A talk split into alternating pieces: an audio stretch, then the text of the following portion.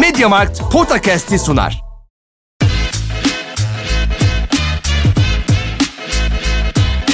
Potakast. Kaan Kural ve Orkun Çolakoğlu'yla NBA gündemine haftalık bir bakış.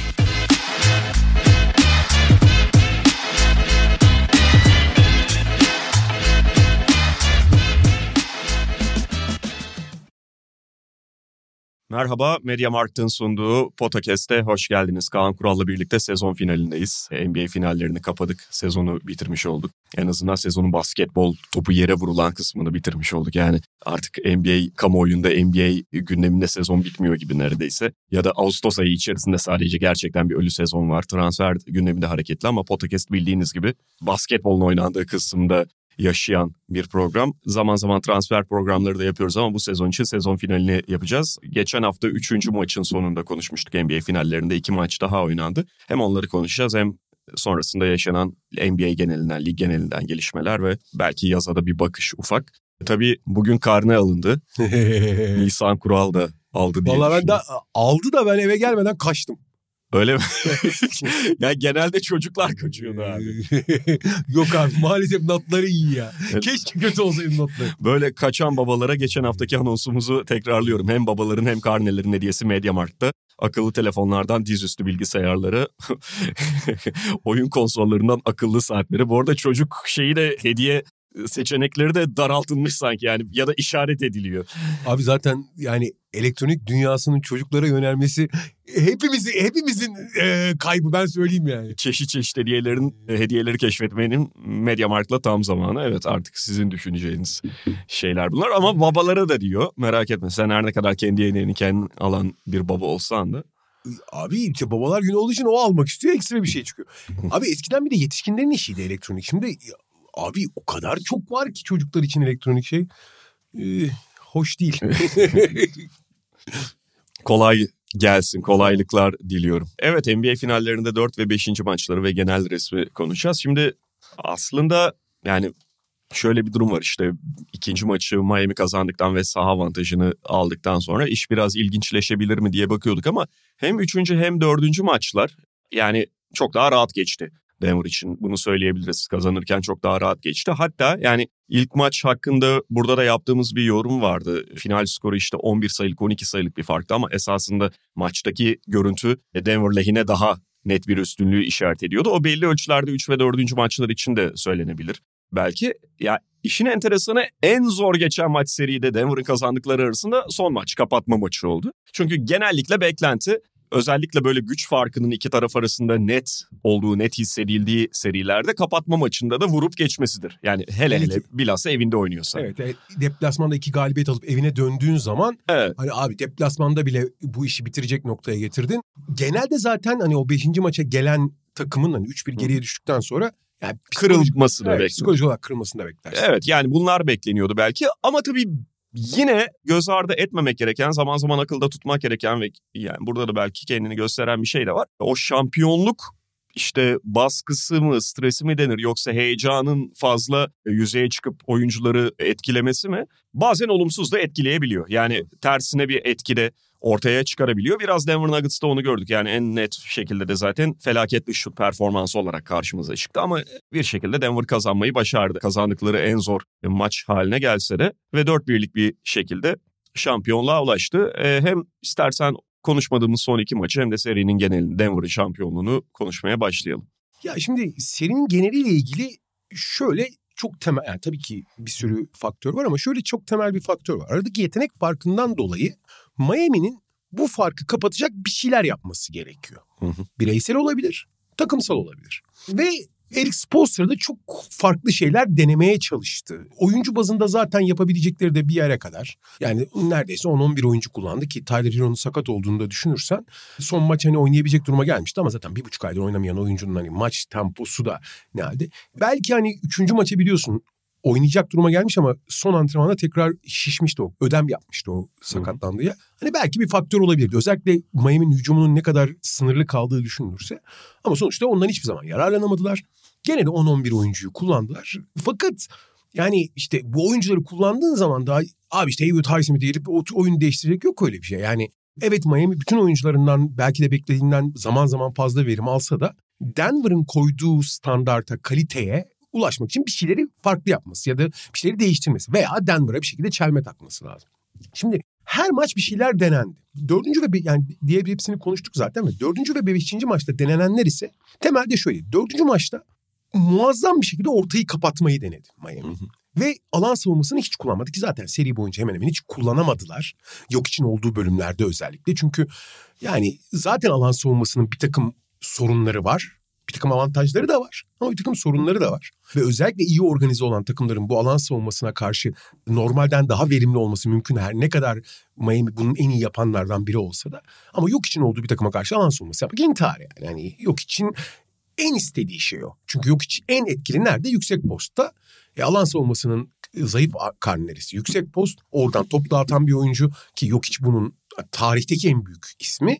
Artı hücum ribandı veriyorsun. Ha, alan savunmasının en büyük avantajlarından birine zayıf savunmacını çok iyi saklayabiliyorsun. Belli bölgelere ve belli oyunculara karşı daha konsantre olabiliyorsun, daha odaklanabiliyorsun ve hızlı hücuma çıkabiliyorsun. Bir de bunların hiçbirini yapamadık zaten Miami. Yani alan savunması hiçbir avantajını alamıyorsun ve de dezavantajını yiyeceksin. O yüzden de zaten yok işin olduğu bölümlerde hemen hemen hiç yapmadılar. Fakat dördüncü maçın yok işin olmadığı yerlerde yaptılar ama. Özellikle Jamal Murray'nin direksiyonda olduğu bölümlerde. Çok işe yaradı yaramadı ona girmeyeceğim ama bu maçta dördüncü maçta hiç denemediler. Ve daha da büyük bir risk alarak Eric Spoelstra şey dedi. Abi üç dış şutları bırakın. Ne halleri varsa görsünler. Çünkü ilk üç maç çok kötü atmıştı. Yağmur. Ki beşinci maçta çok kötü attı. Ve boy alanına çabuk gelelim. İkinci savunmacıyı yani topun olduğu yere ortayı kalabalık tutun. Ortadaki kalabalık en yakın şey e, topla hareket eden oyuncuya gitsin. Böylece biraz 90'lar basketbolu gibi ortada şey ortada kümenin arkadaşlar. Diego Simeone basketbol oynayalım yani. Belli oranda bundan verim aldılar. Ama bu sefer de şut soktu Denver. Yani bu seri şut soktu tek maçtı zaten. Hı hı. Ee, gene bir şey alamadın yani. Beşinci maça geliyorsun. Beşinci maçta bu sefer çok başka bir şey. Ki dediğimiz gibi hani kendi sahanda iki maç üstte kaybetmişsin. Üç bir geriye düşmüşsün. Evet çok karakterli bir takım olduğun için belki psikolojik olarak yıkılmamışsın. Ve başka bir şey deneyecek. Ve bu sefer de yani beşinci maçtaki ana stratejide, ana oyunu değiştirme mantığı da abi maçı Kyle Lowry'leştirelim. Yani ölümüne saldıralım. Biraz sınırları zorlayan pislik derecesine gelecek şeyleri yapalım. Çekiştirelim, ittirelim, kalktıralım. Hücumda üstüne gidelim. Dengesiz yapalım. Yani işin maçı rezil bir hale getirelim. Bunun şöyle bir avantajı oluyor. Bir, zaten hani buna hazır olmayan yani aynı sertliği gösteremeyen rakipler biraz sinebiliyorlar. İkincisi ve ki, ki bunu Avrupa takımları çok yapar. Sen bu sezon Euroleague anlattığın için çok daha net görmüşsündür. Yani anlattığın önemli ama yıllardır seyrediyoruz. Genelde mesela Avrupa takımları en iyi beşleriyle başlamak yerine en sert beşleriyle başlamayı tercih ederler. Çünkü bu baştan bir savunma ne derler seviyesi ortaya koyar. Bu rakibe de bir mesaj verir sertlik yani sertlikten çok yakınlık önemli. Yani rakibe ne kadar yakın duracaksın ve her hamlede müdahale edecek misin etmeyecek misin? Bu kendi takımının bütün oyuncularına abi biz böyle yapıyoruz herkes bunu yapmalı diye mesaj verir. Rakibe mesaj verir. Abi sizin her hareketinizde bir temas göreceksiniz ve hakemlere de bir mesaj Evet ton belirler yani. Aynen hakemler de her seferinde çalamazlar abi sonuçta her temas çalacaksan nereye varacağız? Bundan büyük oranda verim aldı Miami maçın başında. Fakat kendileri hiç atamadılar. 14'te 2 ile başladı abi Miami. Yani tamam şeyi çok şaşırttılar. Denver'ı. Artı tabii Denver'ın üzerinde şöyle bir psikolojik baskı da var abi. Sonuçta bunlar her ne kadar kaliteli bir arada oynayan, yıllarda birlikte oynayan, yok hiç gibi çok yüksek bir oyun aklına sahip, lidere sahip olsalar da abi şampiyonluk geliyor. Oraya geldiğin zaman bir böyle bir sarsılırsın yani. Tabii. Ben zaten bu seneki şampiyonu 2015 şampiyonuna çok 2015 Golden State şampiyonuna çok benzetiyorum. Yani eşleşmeler de onlar lehine gitti. Ya bu takımın geleceği çok parlak ama henüz o tam son demlenmeyi, tam son cilalanmayı yapamamışlardı. Eşleşmeler iyi gittiği için ve doğru rakiplerle oynadıkları için de net bir şekilde yani kesinlikle hak ettiler. Ama o zayıflıkları, psikolojik veya teknik zayıflıkları çok fazla test, aşırı test edilmedi. Ki nitekim zaten 8. seri başı, 4. seri başı, 7. seri başı, 8. ve seri başı oynuyorlar. Tarihte böyle bir şey yok abi. Evet. Ortalama oynadıkları seri başı 7 yani. Neyse. Gerçi tabii normal sezondaki dengeler çok değişti artık eski oranla. Yine de önemli bir şey. Tabii ki önemli. Ve abi bu Denver'ı bayağı şaşırttı. Ve Denver aynı şekilde yanıt vermeye kalkışınca fakat bunu becerebilecek bir geçmişleri de olmadığı için çok ciddi foul problemi oldu. Aaron Gordon çok erken üçledi. İlk yarıda 7 dakika oynadı. Yok işte ikileyip kenara geldi. Böyle olunca da bütün ibre Miami'ye döndü. Fakat Miami hiç atamıyor abi. Hiç atamıyor. Ve nitekim abi şeye geri döndük. Bak bu iki maçtan sonra. Ondan sonra hani maçın kalanında olan bitenleri anlatırım ki ikinci, özellikle üçüncü çeyrekte yok hiç muazzam oynadı falan. Maçın sonu apayrı bir tuhaflıktı abi. Neyse. Fakat bu serinin genelinde abi asıl büyük fark Denver'ın çok üst düzey hücumunu ki ligin en iyi hücumlarından biri ki birincisi bile olabilir. En kötü gününde bile yok hiç her şeyin en iyisini yaptığı için her hücumda mutlaka ve mutlaka kaliteli bir şey üretmeni sağladığı için ne olursa olsun streste olsan, işte formdan da düşsen, iyi savunulsan da belli bir kalitede hücum üretebiliyorsun Denver'da. Miami'de bu arayı kapatabilecek malzeme yok. Fakat Evet. Miami'nin hücum üç temel şeye ayağa bağlı. Asata, bol üçlük ve Jimmy Butler. Şimdi Asata bölümünü bu playoff, bu final serisi boyunca ki son iki maçtan özellikle konuşuyoruz ama büyük oranda yaptılar. Gene rakipten daha az hata yapan, yani takım halinde konuşuyorum. Daha az hata yapan, yani her seferinde doğrular üzerinden gitmeye çalışan bir takımdı. Bol üçlük bölümü maalesef olmadı. O Milwaukee ve Boston serisinin genelinde yakaladıkları bol üçlüğe ulaşamadılar. Bunun da en temel sebeplerinden biri. O, onların bol üçlüğü bulması birçok kaynaktan atıyorlar şeyi, üçlükleri. Fakat top trafiği ve ritimle alakalı. Ve oyunun ilk başlangıcında, ilk saldırı noktasında, ilk aksiyon noktasında avantajı sağlayamadıkları zaman o aksiyon da olmuyor ki onu sağlayabilecek iki tane oyuncu, bir buçuk oyuncuları var. Jim Butler ve Kyle Lowry.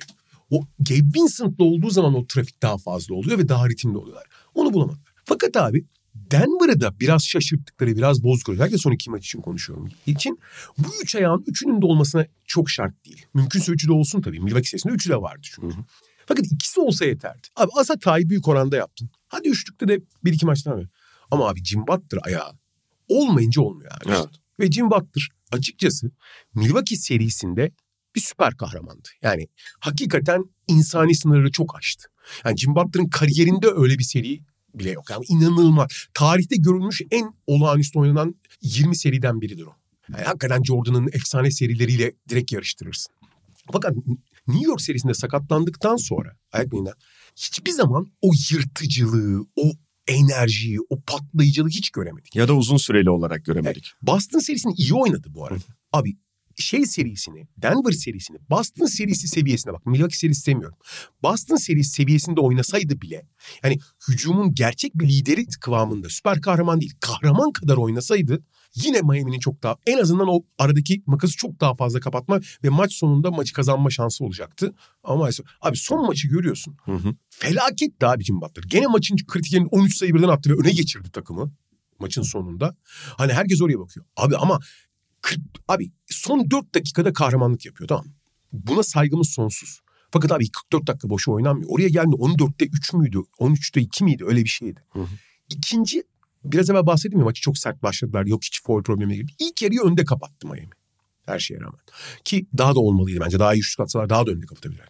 Abi ikinci yarının ilk 20 dakikası yani son 4 dakikaya gelene kadar 20 dakikada 25 sayı attı abi Miami. Hı hı. 20 dakikada 25 sayı atarak abi 2002-2003'te belki maç kazanabilirsin bir ihtimal. Ama onun dışında hiçbir zaman kazanamazsın. Evet ve şimdi e, biraz önce dediğin gibi yani o üç ayaktan bir tanesi üçlükleri biraz da işte bir buçuk üreticinin üzerinden sağlıyorsun. Ama onlardan en önemlisi çalışmayınca yani üçlüğün bir noktada devreye girme ihtimali de çok çok azalıyor. Ondan sonra çok ekstra şeylere kalmaya başlıyor Miami hücumu ve hakikaten baktığımızda seriye geriye dönüp yani 5 tane maç oynandı. Bir tanesini zaten Miami kazandı ve kazandığı maçı da burada konuştuğumuz gibi esasında hücumla başlıca e, faktör orada hücumdu Kesinlikle. hücumla kazandı. Şimdi aslında kaybettiği dört maçtan en az iki tanesinde de rakibin hücumunu gayet istediği seviyede tuttu. Aynen. Yani daha ne olacak? Hem de deplasmandaki maçlar. Abiciğim İlk maçta 101 sayıda tuttun. Hücum verimliliğine gelmiyorum. Yani offensive ratingi falan orada değeri yok. 101 sayıda tuttun. Bu üzerinden atlayabileceğim bir çıta mıdır? Evet atlayabileceğim bir çıta. Abi son maç inanılmaz tempolu oldu bir de. Miami bir de tempoyu da çok arttırdı. Sertliği arttırdıktan sonra rakibin psikolojisiyle oynamak için. Abicim o tempolu maçta 5 maçın en temposu 90 94 mi 95 mi attı Denver? 95 atarak mı kazandı? yani? Tabii. Yani hiç Denver esasında formülüyle Denver basketboluyla kazanmadılar. Yani aslında kay- kaybettikleri dört maçın ikisinde işin bir tarafını halletmişlerdi. Doğru. Zaten son maçı kazanabilirdi de Miami'ydi. Şimdi buna düz mantıkla bakmayı ben sevmem hani geriye dönüp o zaman 3-2 önde olurlardı falan demiyorum ama geriye dönüp baktığında işte kaybettiği 4 maçın ikisinde savunma olarak istediğini aldığını ve rakibi aşağı çekebildiğini görüyorsun. Esas problem orada tabii hücum hiç edememesi. Özellikle hani çıtayı aşağı çekmekten bahsediyoruz. ilk maçta atlarken çıtaya ayağı da takılmadı. Yani kafayla girdi çıtaya artık o kadar aşağıda kaldılar. Problem de buradan kaynaklandı. Senin de izah ettiğin gibi yani hiç hücum edemeyen bir Miami takımı ortaya çıkmıştı.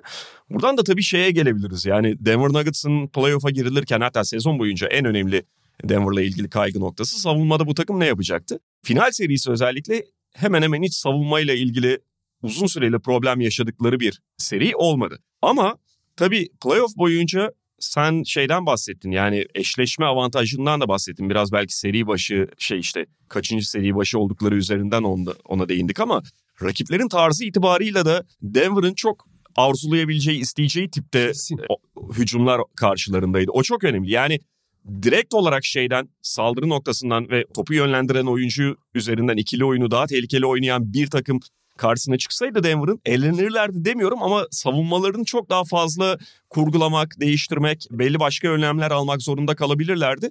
Yani ne Minnesota Timberwolves, işte ne Durant ve Booker'a sahip olsa da Phoenix Suns, ne Lakers ne de Miami Heat tam olarak öyle bir takım değil. Şöyle takım kalitesinden yani malzeme kalitesini bir kenara bırakırsak oyun stili ve genel oyun prensipleri açısından 30 yani Denver'ın 29 rakibi arasında belki de en en en iyi eşleştiği 2-3 takımdan biri de Heat. Evet. Bir Clippers da öyle bu arada. Clippers da acayip perişan ediyorlar. Clippers'ın oyun stili de hiç uymuyor Denver'a. Denver yani tam panzehiri gibi. Fakat abi Golden State veya Boston'la oynasaydı yani bu spread yani geniş alanda pick and roll oynayan takımlarla oynasaydı işte o zaman Denver'ın görece daha az verimli, daha zaaf olan bölümleri ortaya çıkıyor. Yani Denver'ın zaaf yaşayacağı hiçbir şey ortaya çıkaracak rakiplerle oynamak zorunda kalmadılar. Olabilir. Yani diğer takımları da net bir şekilde domine ettiler. Kimse bir şey söyleyemez. Hele Tabii. ilk, yani ilk senesinde bunları yapmak çok kolay olmuyor. Gerçekten kolay olmuyor. Bu Denver'ın bundan sonrası bence çok daha parlak olacak. Çok daha iyi olacak. Savunma anlamında da belli sorunları olsa da bir arada oynamanın, birbirini seven bir takım olmanın, yani yok hiç gibi yıldıza sahip olmanın böyle büyük avantajları da oluyor abi. Adamın gerçekten hiç kişisel hedefi veya egosu çok olmadığı için bu herkesin hayatını çok kolaylaştırıyor. O zaman Jamal Murray gibi bir skoreri çünkü skorerler doğaları gereği biraz egoisttir ki seriyi çok iyi bir seri oynadı Jamal Murray. Gerçekten çok iyi bir seri oynadı.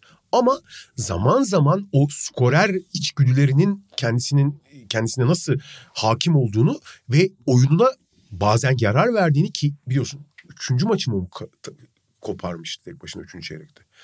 Dördüncü maçı neredeyse kaybediyordu ya. Dördüncü maç muazzam giderken üçüncü çeyrek sonunda öyle saçmaladı ki Jamal Evet. Murray maçı veriyordu adeta. Ama bunların hiçbir şekilde o- ona çıkmadığını işte Michael Porter Jr.'ın Ken, Aaron Gordon'ın yani Kentavius Caldwell bu söylemiyorum. Kentavius Caldwell hep böyleydi. Ama Michael Porter Jr.'la Aaron Gordon'ın kariyerleri boyunca kendine eline hedefli hedefledikleri veya kendilerini konumlandırdıkları hem kendilerini hem etraflarının onları konumlandıkları yerden bu konumlara geçmeleri tamamen işte bu bir arada oynamanın, yok içe sahip olmanın eseri oluyor. Ve taşlar çok daha yerine oturuyor. Ha bu ortamlar baskının çok daha yükseldiği yerde düdüklü tencereye girdiğin zaman işler değişiyor. Ama o ilk sene hep olur. Yani işte son dönemin en büyük hanedanı Golden State ilk senesinde abi 2015 hatırlıyor musun? Elleri ayaklarına dolanıyordu ya. Tabii canım. Yani LeBron tek başına var. Bütün o yani Kyrie sakat, Kevin Love sakat. Şeyle söyle adını Timofey Mozgovlarla bilmem nelerle oynuyor LeBron. Orada bile böyle şey oldu. Eller ayakları titriyordu. Ha, sonra tecrübeleniyorsun. Başka bir yere gidiyorsun tabii. Aynen öyle ki yani şeyi de unutmayalım. Mesela Michael Porter Jr. bu takımın üçüncü skoreri. Final boyunca hemen hiç katkı alamıyorlardı. İşte son maçta aslında Aynen. ciddi, biraz silkinebildi ki esasında Michael Porter Jr.'dan aradığın ya da beklediğin tarzda bir basketbolla da o karşılığı vermedi son maçta bile. E, Başka oyuncuları da etkileyebiliyor ve hakikaten o e, şeyi kırmak, ilk şampiyonluk baskısı e, ya da daha önce kazanmamış olmakla birlikte o playoff macerasını geçirmek çok da kolay şeyler değil. Bazen takımları çok etkileyebiliyor. Yani bugünün NBA'inde e, zaten son yıllara baktığımızda hiçbir takımın şey yapamamış olması, üst üste iki şampiyonluk kazanamamış olması da bunu işaret ediyor.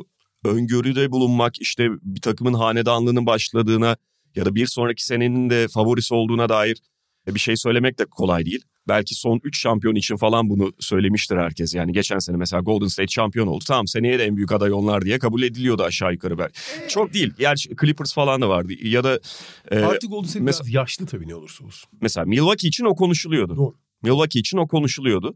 Toronto'da tabii Kawhi Leonard belirsizliği var. Ne bileyim Lakers için kazandıktan sonra yine en azından oralarda olacaklar deniyordu. Hiç oralara gelemediler bir daha. Öngörmek kolay değil ama Denver'ın çok oturmuş olduğu ve yaş olarak da iyi bir noktada olduğu yani tekrarlayabileceği birkaç şampiyonluğu alır ya da almaz zorlayabilecek seviyede olduğu üst üste yıllarda kesin. Abi bir de ana omurgaya bakıyorsun kadroda ki ilginç olan abi tam finaller oynarken bir takas da yaptı Denver. Evet. Ve hani takas çok basit bir takas. 2029 draft hakkını verip korumalı bir draft hakkı olarak Oklahoma City'nin elinde iyice biriken draft haklarından 2024 yani gelecek seneki birinci tur ve bu sene ve gelecek sene birer iki, iki, iki tane de ikinci tur hakkı aldı. Bu Oklahoma City'nin de çok işine geldi. Çünkü arka arkaya bu kadar draft hakkı alma, sahip olmanın gerçekten hiçbir anlamı yok. Kadro 15 kişi abi. Kaç kişi dolduracaksın? Bu arada 2024'te aldıkları Oklahoma City'nin 3 hakkı var seneye. En kötüsünü aldılar. Hı hı. En kötüsü hangisi olursa şu anda tabii sıralama belli en kötüsü hangisi olursa aldılar. Oradan hani draftın sonlarından bir tane parça eklemeyecekler. Oklahoma City'nin elinde de çok fazla genç olduğu için buna ihtiyacı yok. Onlar da 2029'a atalım o hakkı. Gerekirse ileride takas ederiz. Kendimiz draft etmek zorunda değiliz. Ama ilerideki bir hakkı takas etmek daha kolay. Diye dönüşü ikisinin de işine geldi. Ama Denver neyi düşünüyor? Bir tane daha Christian Brown alırım, bir tane daha Aynen. şey alırım. Adı neyse yani. Aynen ikinci turdan birilerine bakarım. Yani bu kadronun orta vadede çok güçlü düşünüyorum. Zaten abi kadronun omurgasına bakıyorsun. Jeff Green omurganın bir parçası. Çok küçük bir parçası ama küçük parçası. Jeff Green ve biraz da Kentavius Caldwell Pop dışında önümüzdeki 4-5 sene performansları koruyacak hatta daha iyiye gidecek oyuncularla dolu. Evet. Burada tek konu Bruce Brown'un gidip gitmeyeceği. E, çok büyük ihtimalle gidecek tabii. Bruce Brown'un Yani dün şeyde şampiyonluk turunda biraz onu baskı altına aldılar. Bruce Brown'da yakalayacağız bilmem ne gibisinden hani şey yaptı da o, yani matematik kontratlar ve insan davranışlarının tarihi bize sanki gidecek gibi bir işaret sunuyor. Çünkü çok daha yüksek kontratlar alacak Denver'ın verebileceğinden ama belli de olmaz yani tamamen kapıyı da kapatmayalım. Ve yok için yanına en uygun oyunculardan biri orası kesin. Geldiğinde de konuşuyorduk bunu yani. Pek Evet. kişi de söylüyordu zaten de. Ya biraz şutunu da ileri götürdü tabii o da çok Hem- önemli hem oldu. Hem şutunu abi hem de bir süredir çok göstermese de biliyorsun aslında Bruce Brown bir oyun kurucu olarak gelmiş değil mi? Ama hiç oyun kurucu yeterliliklerine sahip olmadığı için de hatta ulan bu mu oyun kurucu falan deyip tamam başka bir rol. Hatta kısa 5 numara gibi oynuyordu Brooklyn'de en son. Ulan lan bir numara başladı kısa 5 numara gibi devam etti. Fakat bu Denver'da oyun kurucu olarak olmasa da topla haşır, daha fazla haşır neşir olabilecek ikinci, üçüncü oyun yönlendirici olarak da verimli olabileceğini gösterip çok ciddi bir şokere dönüştü yani. Bu takım için hani tam taş yerinde ağırdır durumu oldu biraz yani. Evet. Şöyle bir şey var yani en son ondan bahsedelim. Burada Denver'ın işte takımı koruması ve şampiyonluk adaylığı konusunda iddiasını devam ettirmesi yolunda tek bir kaygı bence takım sahibinin geçmişi ve cimriliği Stan Kroenke'nin. Ki sen de çok iyi bilirsin Arsenal taraftarı olarak e, söylenebilirdi. Fakat geçtiğimiz haftalarda bizim de konu ettiğimiz bu yeni CBA ve değişen kurallar başka takımları onların e, alanına Evet. doğru indirdiği için Artık- orada da Denver'ın üzerindeki en önemli dezavantajlardan biri olarak görünen şey biraz kırılmış olabilir. Yani yine bir faktör olabilir Kroenke'nin eli sıkılığı, cebinde akrep olması ama belki eskisi kadar problem haline gelmeyecek. Bu arada herkesin cebine artık akrep soktular abi. Evet. Herkesin cebine soktular.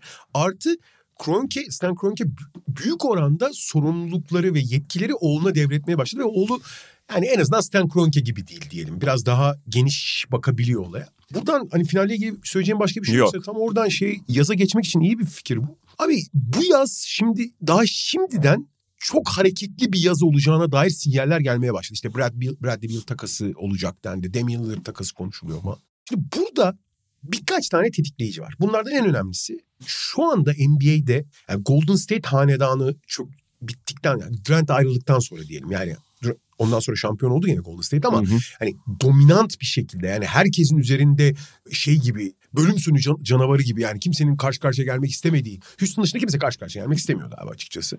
Takım olmadığı için çok dominant bir takım olmadığı için herkes belli oranda şansı olduğunu bu şansı biraz arttırırsa ciddi bir şampiyonluk e, paydaşı olabileceğini düşünüyor. Şimdi bu zaten ana tetikleyici. Herkes Hı hı. derken yani işte atıyorum iyi durumda şöyle diyelim istersen NBA genelde hani ortalama bir yılda 10 tane iyi 10 tane vasat 10 tane de kötü takım var. Kabaca. 10 tane iyi takımın hepsi şu anda bu şampiyonluk paydaşı olabileceğini ve hatta o 10 tane vasat takımdan genç olanlar daha iyiye gidenler bir eklemeyle o favori arasına girebileceğini düşünüyor. Yani 13-14 takım neredeyse bu paydaş olabileceğini düşünüyor ki haklılar çoğu da. Yani çoğu da genelde insanlar kendisini dev aynasında görür böyle konularda. Bu sefer pek öyle değil abi. Hele ki Miami'nin falan yaptıklarını da ortaya gördükten sonra ya da bu sene Miami ve Lakers'ın yaptıklarını düşününce herkese bir ayrı bir şey geldi böyle bir e, iştahlandılar. iştahlandılar. İşte Sacramento Bradley Beal'a gidiyor bilmem evet. ne falan filan söylemleri oluyor. Şimdi bu tabii ki ana tetikleyici. Fakat bu yeni CBA ile ilgili olarak daha önce uzun uzun konuşmuştuk. Fakat ben onu daha sonra oturup biraz düşünüp biraz kendi kendime biraz hesap yaptım. Yani bir GM olsan bundan sonra nasıl hareket edersin diye. Bir kere ben şeyi düşünüyordum ki e, pek çok Amerikalı yorumcu da aynı şeyi söylüyor. Şeyde çok ciddi bir yanılıyoruz abi. Ben de yanıldım. Sonradan fark ettim ben yanıldığımı. Abi bu yeni kuralları Oyuncular Birliği'ni nasıl kabul ettirdiler? Oyuncular Birliği acayip güzel kazık yemiş diye bir muhabbet var. Ben bunu da düşünün şeyden çok şaşırdım. Çünkü şu anki Oyuncular Birliği'nin yöneticileri çok akıllı adamlar abi. Yani NBA'in gerçekten en aklı başında adamları. CJ McCollum, Malcolm Brogdon, Grant Williams, e, başka kim vardı? Hakikaten çok şey adamlar. Yani kafası çok çalışan adamlar. Bu onlara kolay kolay bir şey yediremezsin abi. Yani öyle maddelerde abi size şunu, şunu verelim işte şey yapacak. Ama şimdi bakıyorsun bu kurallar neyi getiriyor abi? Gerçekten bir hard cap olmuş durumda. Yani takımlar belli bir miktarın üzerinde harcayamayacaklar. Şimdi iki tane lüks vergisi çizgisi oluştu. Herkes ikinciyi konuşuyor çünkü ikinciden sonra yani hakikaten kulübü kapattır. Yani kulübü yani draft haklarına el koyma gibi el koymalar var. falan var. Neler var yani. Cezalar katlanarak artıyor. Doğal olarak bu lüks vergisi sınırları neredeyse hard cap konumuna gelmiş durumda. Yani onu geç onu geçmen imkansız. Belki bir sene idare edersin o kadar. İkinci sene geçemezsin yani. Lan hani doğal olarak da takımlar daha az para harcayacak. Oyuncular daha az para kazanacak. Dedi. Öyle değil abi hikaye. Abi NBA'in ana sözleşmesinde zaten gelir paylaşımı yüzde elli olduğu için minimum şeyleri de takımların minimum harcamalarını da yukarı çekerek NBA zaten oyuncuların alacağı parayı garanti etmiş durumda. Takımlar isterse çok yani takımlar isterse bunun üç katı harcasın bir şey değişmeyecek. Çünkü escrow'la geri alıyorlar parayı. Hı hı. Yani bugün işte NBA takımları toplam işte her biri 150 milyon, en son 120 küsürdü salary cap. Abi herkes 120 240 harcasa bile yani bütün kontratları ikiye katlasan bile oyuncular o kontratları almıyor aslında. Oyuncuların aldığı toplam para belli. Ve o toplam paraya ulaş eğer ulaşamazsan eksik olan parayı NBA Oyuncular Birliği sendikasına veriyor. Oyuncular Birliği sendikası ona göre dağıtıyor ki genelde kontrat oranlarında dağıtıyor. Hı hı. Eğer üzerine çıkarsan daha çok para, kontratlar daha yüksekse escrow diye bir sistem var. Zaten daha sezon başında oluyor. Oyuncuların mesela oyuncunun 10 milyon dolar kontu 10 milyon almıyor oyuncu. 8 milyon oluyor. 2 milyonu bir kenarda duruyor fonda. Eğer o para işte toplam paranın altındaysa o para geri veriliyor. Yoksa abi o parayı geri alıyorlar zaten. Böylece şöyle bir durum getirilmiş. Oyuncular Birliği bunu açıklamak istemedi. Bence Oyuncular Birliği sendikası çünkü özellikle yöneticileri bunu açıklarlarsa özellikle pek çok oyuncular çünkü bireysel olarak bazı oyuncular zarar gördü evet. Ama Oyuncular Birliği daha karlı çıktı işten. Hem NBA hem oyuncular birliği derken şöyle çıktılar abi. Şimdi ar, oyuncuların alacağı toplam para belli. Hı. Sadece bunun dağılımı biraz değişecek. Ve abi orta yani maalesef kapitalist her düzende olduğu gibi. O orta sınıf. O orta sınıfın ağzına sıçıldı. Orta sınıfın ağzına sıçıldı abi. hani makro olarak evet ama orta sınıfın ağzına sıçıldı. Bu şu anlama geliyor abi artık bundan sonra. Bunun detaylı uzun uzun konuşuruz bir gün ama zaten biraz detay iş ama normal bir izleyici için şunu söyleyeyim.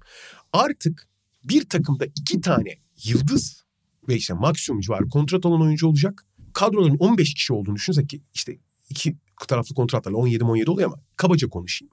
Abi geri kalan herkesi minimum kontrat gibi düşünüp ki bu arada 3 tane de çaylak kontratı var diyelim. Onlar minimumun üstünde yani çaylağın nereden seçtiğine bağlı.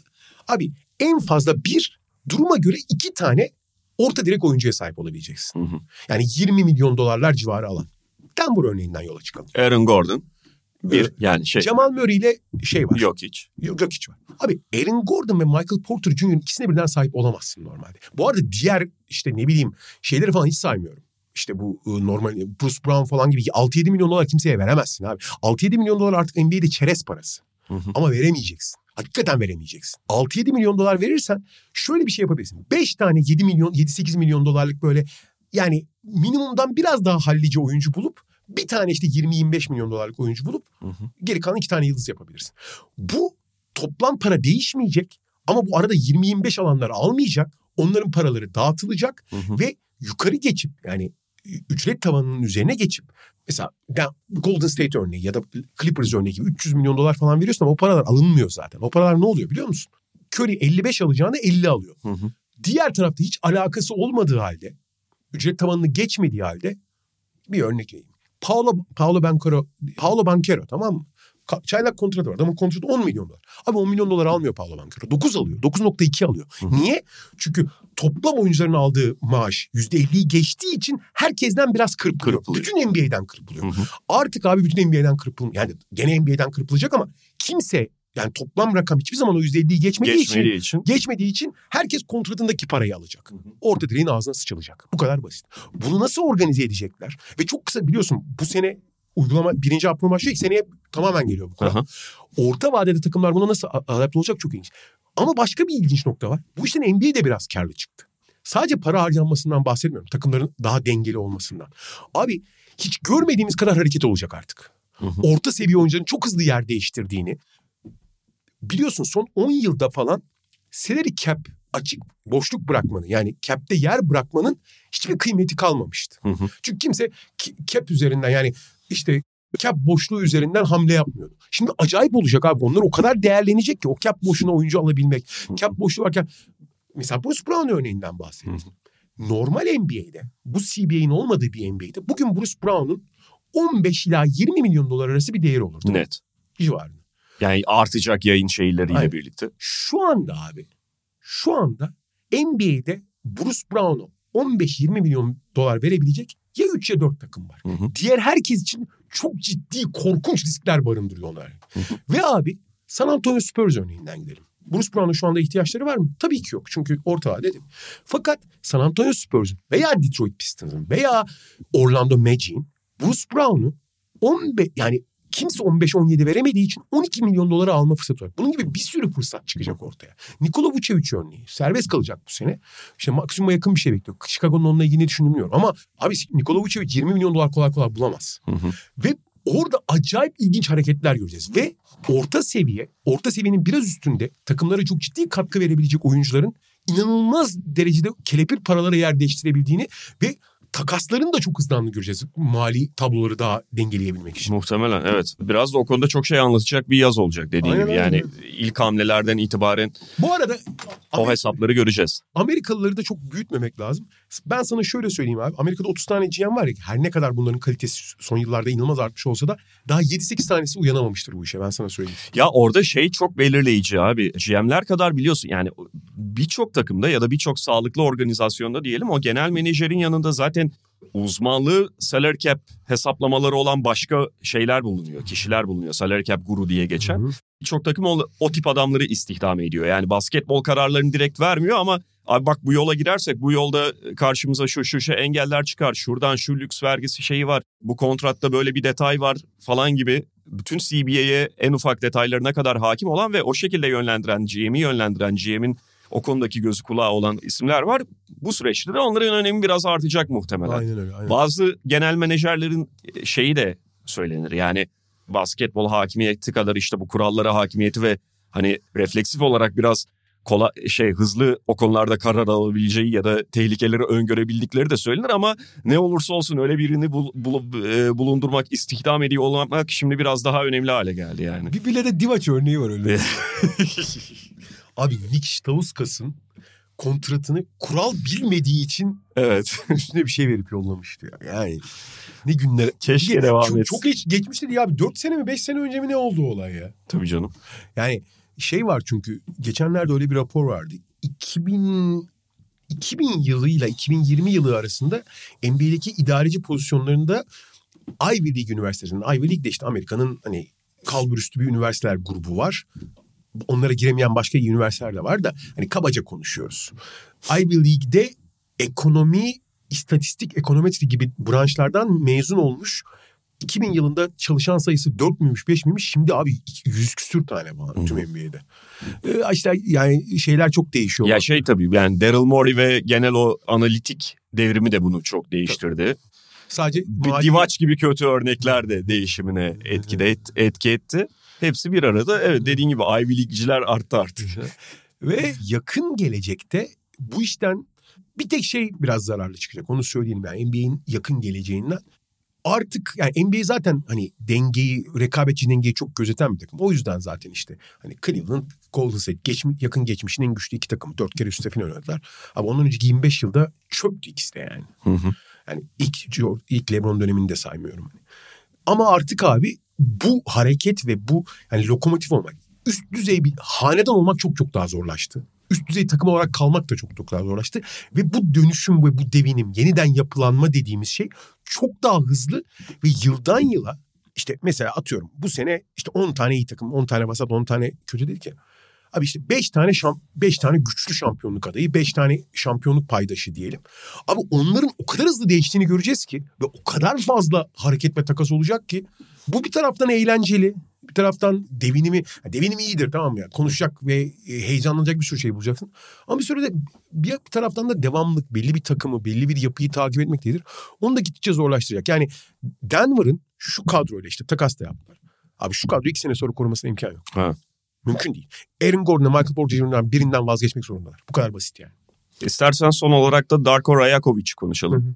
Toronto Raptors'ın yeni koçu ve şimdi Raptors'ın mesela Avrupalı bir koça yönelebileceği bekleniyordu ki daha önce de mesela onlar Nick Nurse öncesi Yaskevicius'a falan gitmişlerdi. En azından bir görüşmüşlerdi.